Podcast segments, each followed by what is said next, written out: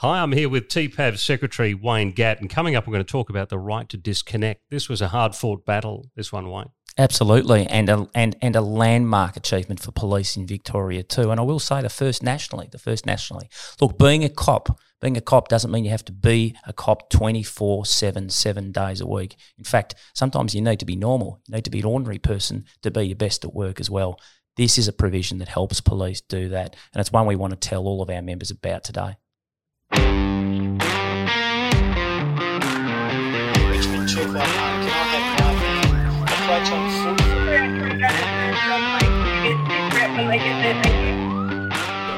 I'm Justin Smith, and this is the TPAV Squadcast. It's a podcast to help members better understand your rights and entitlements. In this first series, we're going to look at something that impacts the lives of all members rostering.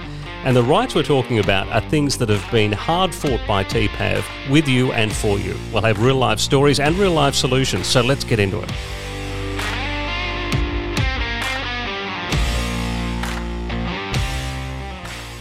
It's hard enough to turn the brain off from the job. It's even harder when the job won't leave you alone uh, on a rest day or on leave. It is why TPAV negotiated the right to disconnect. With me is Luke Oliver, Assistant Manager of Industrial Relations. He has been with TPAV for 17 years, has been a big part of brokering for EBAs. He's very passionate about helping people. And Emma Arnold is a PSO senior. She had a long career as a PSO. I took out a little time to work as a triple zero call taker, but is now back and a very strong delegate for other PSOs. Uh, hello to both of you. Thank you very much hello. for the chat. Uh, so this is uh, this is groundbreaking stuff. Uh, you know, not just in, in the state of Victoria or Australia, but around the world. This this is pretty groundbreaking. What what you have managed to achieve here with the, the right to disconnect. Yeah, it's a it's a very bold new provision. It was something that was, um, I guess, a classic scenario of our members telling us about a problem and us trying to come up with a solution for it. I don't think we can claim complete, you know, credit for the individual nature of it. Um, although we did have to tweak it to a policing environment, it's never been seen in anything like policing before. Um, so it's been seen at a corporate level in some places, but also um, in small pockets of what I would call progressive Europe. Um, so places like France and Luxembourg, um, and I sort of stumbled across it um, reading various industrial journals as a nerd does, um, stumbling across what was called Le Droit de la Déconnexion, um, and my, my apologies to anyone for the poor pronunciation. Um, but in reading into it, it was effectively a right to be able to get time away from your work where your work couldn't impinge on you. and so we sort of had a look at the ways in which our members were being contacted there are obviously times when you need to be able to get a police officer on the phone. Um, and, you know, if there's going to be a statewide emergency or Marvel Stadium explodes, you need to be able to contact them, and we have to be able to accept that that's the case. And I think our members do accept that that's the case. What they didn't accept was what they were telling us, which was, I'm getting called on my rest days, which are hard to get anyway. It's hard to get them consecutively, and they're treasured by our members. And then I'll get called about a brief that you really could have yeah. talked to me about next time I was in the office, and that was the solution they wanted us to to, to come up with. Because and to both of you, and uh, Emma, I mean, you, there are there are people. I'm not I'm not just going to label all bosses as the same, but there are people who are just clueless. Sometimes, aren't they? With contacting someone, that they, they they they could do it when the person is next on. They could just make a note in their diary to make sure they mention it, but they just pick up the phone before anything else and just call somebody. Yeah, absolutely. They don't realise what that can do. Yeah. There's also that pushback in the sense that you know, if the next time, if, if it's a change of shift and the next time they would see you in the office would mean that it would incur the penalty of change of shift because you didn't get enough notice, then they feel that pressure to try to do the right thing and contact you before that kicks in. But then that would mean you're on rest days and stuff like that. So there's that pressure on the supervisors as well that, that's coming down from above to, you know, try to avoid costing the department money where you can, but then it's encroaching on members' rights. And those well. things, when that happens to you, I mean, how does that impact you when you're in the job and somebody sort of doesn't doesn't care enough to to you know not trespass on you? But what, what's that like? It's it's more about like I wouldn't say they don't care. Like uh, especially for myself, like my rostering sergeant tries his best, yeah.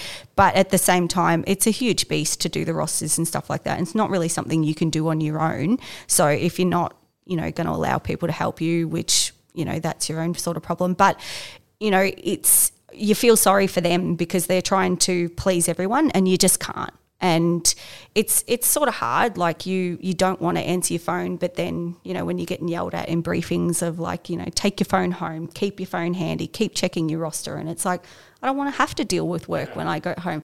Luke, that that being said, one it drives me wild. I was going to say I could see you fuming over there. That you're in a briefing and somebody said, "Now keep your phone with you for goodness' sake." I mean, that just this So- is what we're talking about. I, and that one, it drives me hog wild. And I'm sorry, I will try and breathe my way through this. the truth is, if Victoria Police want you to have your phone handy, have it on, and make sure you answer it, they have a provision in the agreement for it, and it's called availability. Those things don't come for free. Right? You can pay them, and they'll do that, and I've got no problems with that. And they have the ability to do it. What this is about is that they keep getting those things for free out of our members, um, and and that's what the right to disconnect was really about. Was about saying, you know what, Victoria Police, if you want to contact them out of hours, it's going to cost you because that's how you get a, an action out of Victoria Police. Quite often, you need to be able to provide a financial disincentive to them to rein in a, an odious practice. And you would have seen the effect that Emma's talking about, and people being told that, trying to have a rest day, get a few calls, just someone who who didn't have to do it, but they decided to do it anyway, just on a whim to call you and dis- and disrupt you. What what effect have you seen that, that that's had on people? Oh, look, without getting into personal details, I will tell you that I've had contact with somebody recently who'd worked effectively um, seven, 17 out of the previous 19 days, was coming off of night shift and got called at seven o'clock the next morning on their first rest day to be asked where the brief was. Hmm. So that's a problem. Like that's that's that's offensive to be perfectly honest. And it got worse because two days later, as that person was on consecutive rest days, they got called again about the same brief. Now that's problematic, and you might say, how can that exist in a world of right to disconnect? How that how can that be going on? And the truth is, it's only a baby of a clause yet, um, and so we're not at a stage where it's been prosecuted out. I think there's a reasonably good understanding of what it's supposed to mean, and there's some reasonably good compliance in certain pockets of the police force. So there are certain areas where we've had members come to us and say, "That's the best thing you've ever done" because they stopped calling me. Yeah. But there are certainly areas where people are going, this isn't worth anything because they're still calling me. So, you know, it's still a baby of a clause and we need to, I guess, um, be able to test it out. And that'll be partly about trying to find the right case for us to run in court. But have you also seen that working? Have you seen it, it, it working well for people There's in the no doubt that early stages? Yeah, there's no doubt that it's working in some places. So it tends to be geographic. So there are workplaces, for example, where um, leadership has said to them, "This is really important, and we're going to put a focus on complying with it." And people have seen the benefits. And other areas where it's remained unchecked. Um, and part of, I guess, the issue that we've got, and it's where COVID came at a really bad time. It seems silly to say that a global pandemic came at an inconvenient moment for us. Yeah, yeah. Um, but when this clause was brand new, um, the state effectively went into a state of emergency. And that being the case, you know, emergency was one of the abilities for the employer to still be able to contact people. So I actually think we were quite good about it. We held back. And the changes of shift to our members were actually startling, like the number of changes of shift that occurred. And we sat there and were reasonably polite about it. But there's got to be a flip side. There's got to be a payoff at the other end, and that's the employer now taking seriously the thing that they agreed to when we bargained for it.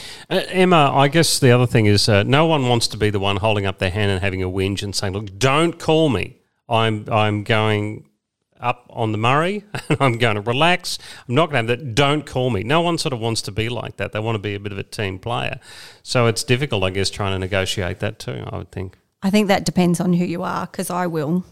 Like I, I'll certainly say no, no, and and parts of the Murray there is no mobile reception, so tough luck, mate. You can't get hold of me. But you're right, like the, especially within the PSO cohort, there is a lot of people who. Um, you know, we're not born in this country, and the, the cultures that they come from don't give them the confidence to stand up for themselves, even though they have the backing of T- TPAV as well as, you know, the EBA and that sort of thing. So that's pr- pretty much the main reason I put my hand up as the delegate to say, well, then if you can't speak, I will. So Gee, that's interesting, and you're nodding a lot too, Luke. People born o- born overseas that you know they're from a background perhaps that they, they wouldn't speak up like that. Absolutely. I mean, uh, without wanting to beat around the bush, part of the cohort that, that Emma would represent is, is a significantly higher um, overseas minority born Yeah, Um, than anywhere else in the police force. And in a lot of those circumstances, they don't come from a culture where they have employment representation. They do what they're told because that's the only way they're going to get paid. yeah, because if they don't, they lose their job. That's right. And that's not the way that we operate here, and it's not the way we operate in the police association. Um, and that's why that you need to have a strong police association is so that people don't get crushed like that. Yeah. And it's really important for us, I should say, to have delegates like Emma who are willing to stand up in those circumstances and speak for people who don't feel comfortable speaking for themselves. Well, that's that front line too, isn't it? I mean, because that's not going to come back. You're not going to know either unless someone contacts That's right. you directly, unless the delegates are having those conversations with you, and and and Emma, that you're having those conversations with people that are that are struggling, Yeah. and you're listening. Yeah. I've used a saying a lot, which I got from the Dolly, that young girl that was the um, Akubra little model when she was a child, and then she ended up killing herself. Yes, but the campaign terrible. from her was to speak even if your voice shakes. So I, I sort of say that to the guys. I'm like, come on, you need to stand up for yourself. It doesn't matter even if while you're, you know, you're talking and you, you're standing up for yourself, even if you do sort of hesitate a little bit or your voice shakes, you still got to say it. You need to be heard. And if but if you can't, if you really can't, then come and see me. I'll pick that fight for you. That's fine. What are, what are some of the examples uh, that you've seen b- b- before this has come in? You know, what what what what was happening? Um, so, look, a lot of it was about paperwork that was an unnecessary call. It wasn't something that was urgent. It was a, a question or about a chaser that had been thrown up on Harper's or something like that, and you'd have you know a sergeant breathing down your neck. It easily could have waited till the next time you're off, you're in your office. But the other example that came up um, quite early on was the one that Emma was referring to before, which is where they do the change of shift provision. Um, so to put give it some sort of an understanding, people obviously have a right to disconnect, but Victoria Police were contacting people to change their shift merely to avoid the penalty that arises. So, Okay, yeah. um, in essence, if the employer doesn't give you 72 hours notice of your change of shift, um, then a penalty applies and it obviously costs Victoria Police money. So, in the circumstance where somebody was working on a Monday and then proceeding on rest days, say Tuesday, Wednesday, and Thursday, they were working a day shift on Friday um, and then an ARVO shift on a Saturday, and the employer wanted to change the ARVO to a morning. Instead of waiting to the Friday so that they could change their shift, they were instead interrupting them by calling them, say, on the Thursday or the Wednesday in order to get outside the 72 hour provision um, to be able to change their shift. So, in other words, that's saving them money in those circumstances, but the penalty was in fact paid by our members who are having their rest days uh, interrupted so the Victoria Police could avoid a penalty that would have been payable to them.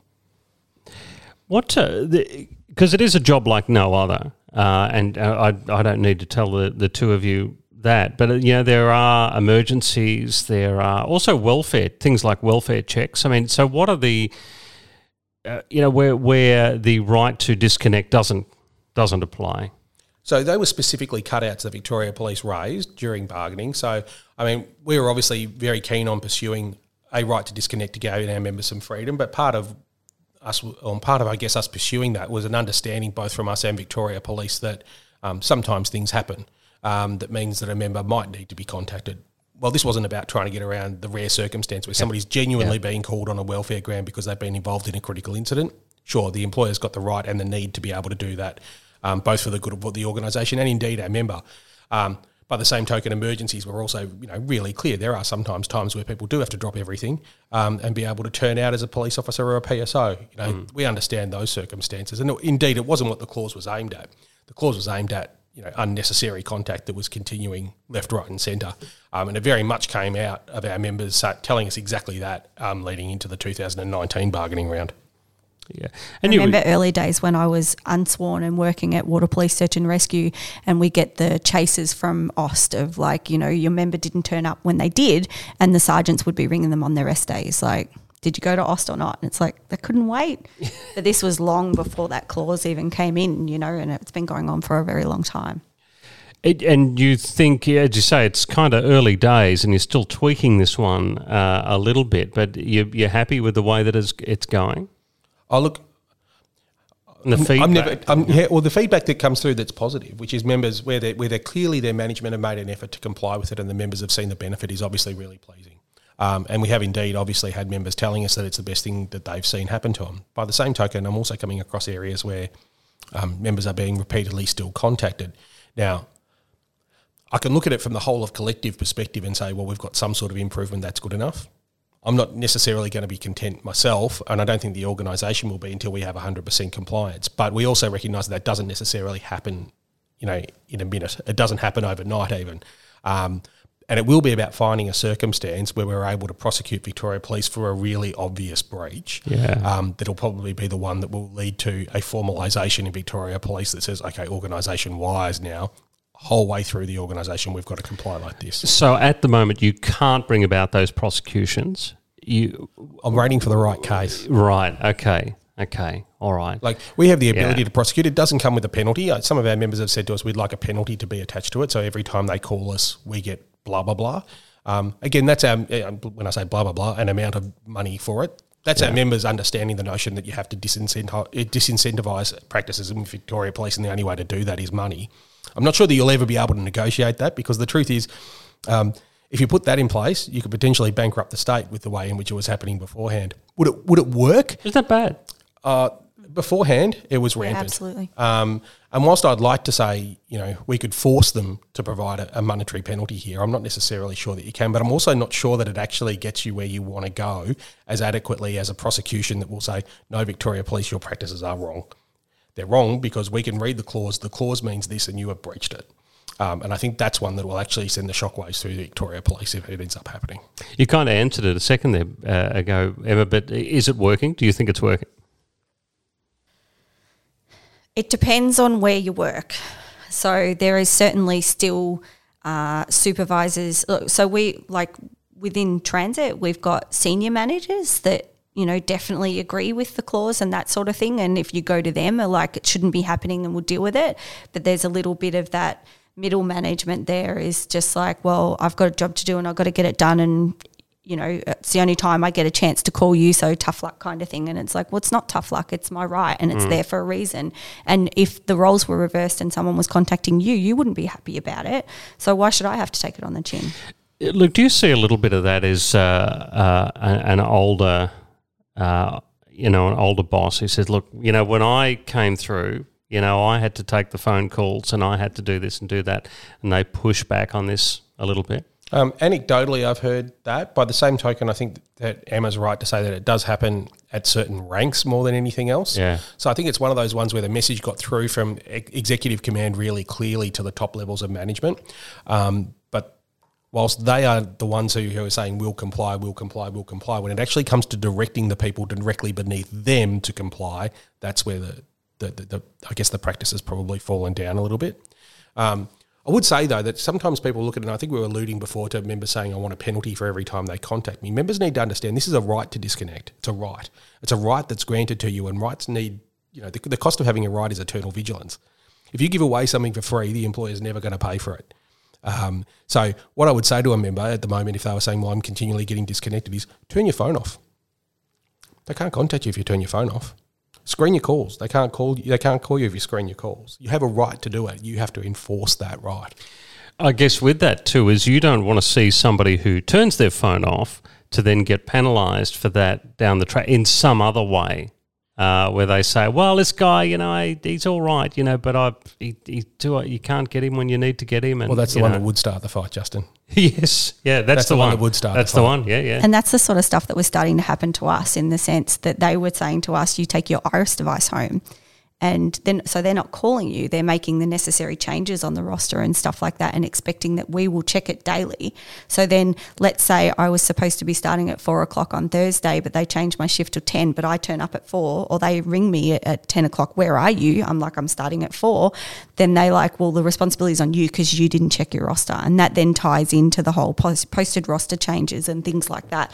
Like they were trying to push it all back onto us, and we were, you know, really getting reamed and stuff about it's your responsibility. You're adults. You should be keeping an eye on your roster and stuff. And it's like, if I check it and I put it into the app on my phone, which I then share with my husband and stuff, I shouldn't have to recheck it because if you've made changes to that posted roster, you should be contacting me or speaking to me about it and letting me know, not me opening my Iris device every day to go, "Uh, has my roster been changed? Yes, you absolutely shouldn't be checking your Iris device on, a, on a day off to see whether you, your, your, your shift has been changed. The right to disconnect exists for that, and that's what I'm saying is enforce it. Yeah. So you know you don't have to check that Iris device. Don't check it. Don't check it, I don't take it home. and it's the right thing to do. Of course, nobody wants to be seen as the one that, that lets the side down either. I mean, how has this changed the the culture in the job? Well, I think the culture change has only just started, um, but it's a it's a start that needed to be made, or otherwise the same thing was going to keep happening. And the, the encroachment that our members reported was in fact intensifying um, over the years. So it was actually time to make that stand to make sure. Um, I guess not that it would stop overnight, but that you've planted the flag in the sand to say this is the turning point, and from here on in, it's only going to get better for members. Um, I should make some things, I guess, really clear about it. I mean, this doesn't mean that members, you know, should be prevented from calling each other to talk through difficult parts of the job or anything like that. This is really about um, a right for members to be able to disconnect, as I was referring to before. It really is about a right that they need to be able to enforce. If you don't want to be taking calls, you can turn your phone off. That's the best way to control what the real problem here is, which is management contacting members in time that is their own to discuss work functions, matters that should be dealt with at work and can, in fact, wait until the member's next back at work. Because those check ins are important, Emma. Oh, absolutely. Like the the people who understand what you do and what you go through are your colleagues. They're the ones that understand the best. So, you know, often it's easier to have conversations, you know, with them and that sort of thing. But because you don't want to dump stuff on your family and all that sort of thing. So, you know, definitely you still need to be able to have those conversations with your colleagues and check in with your colleagues. But it's more about pushing back to to management for stuff that it could wait. It doesn't need to be done now. It could wait. I think our members know really clearly when they're speaking to somebody on the level because they're talking to them about a genuine welfare concern and when they're talking to a manager who's asking them a question that could wait until they were next at work. Yeah, like I've had I've had a supervisor call me as in one of the PSO supervisors because he's aware that you know I've got elderly parents and stuff like that, and I had a few days off, and he called me and went, "I'm just checking. Are you okay? Do you need anything?" And I'm like, "No, I'm good," and I was okay with that. I'm happy with that, but don't don't call me because it's like, oh, you By need to change. Yeah, by the way, exactly. So yeah, welfare stuff that's fine. Look, you're going to know the difference, aren't you? Because Yeah. how's everything going with your parents Correct. leading into did you do that thing? Yeah. You know, you're going to know if somebody's doing that, aren't Yeah. you? Yeah. Yeah, exactly. And then it would be okay. Thanks for checking on my parents. Bye, Bye. and hang up before they can ask the question. Look, thank you very much. So, what are, what are three things that we want to take away from this conversation, Emma? So, from listening to Luke, I feel like a key message for the members would be push back. Don't be afraid. Push back to you know the people that are breaching this. Like Luke said, it's a right. Um, and then, if you're afraid to push back, seek support from your members. So support each other. Um, and then the third, Oh, look, it's your right. You've got to enforce it. And once you have attempted to enforce it, if the employer still tries to give you a whack for it, that's when we enforce it. so I suppose the third would be call TPAV. Thank you both. Cheers. Cheers. Thanks for listening to the TPAV Squadcast. For more information, go to the show notes for all the links. And if you need specific advice, our Members Support Centre is full of experts. And send us your feedback.